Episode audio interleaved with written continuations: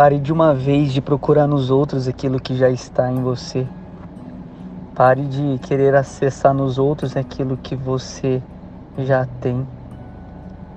Você tem a fonte, tem acesso à fonte.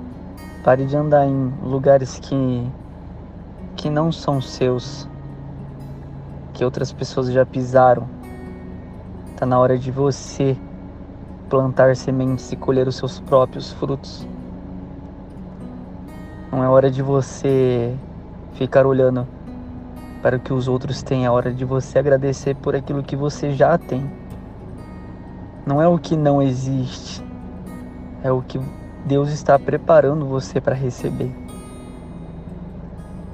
Não é hora de você murmurar, é hora de você simplesmente ser grato, colocar um sorriso nesse teu rosto e entender que que tudo aquilo que um dia você sonhou em ter, hoje você tem.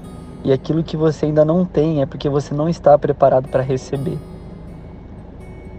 E isso é um aprendizado que nós devemos ter todos os dias.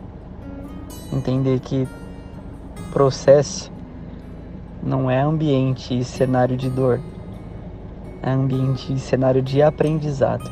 E você está aprendendo a receber e a não receber no seu tempo, mas no tempo de Deus.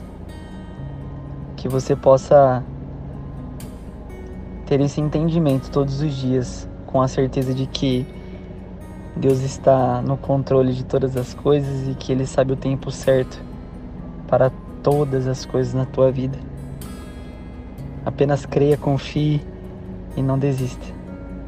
Jesus está contigo nessa fase.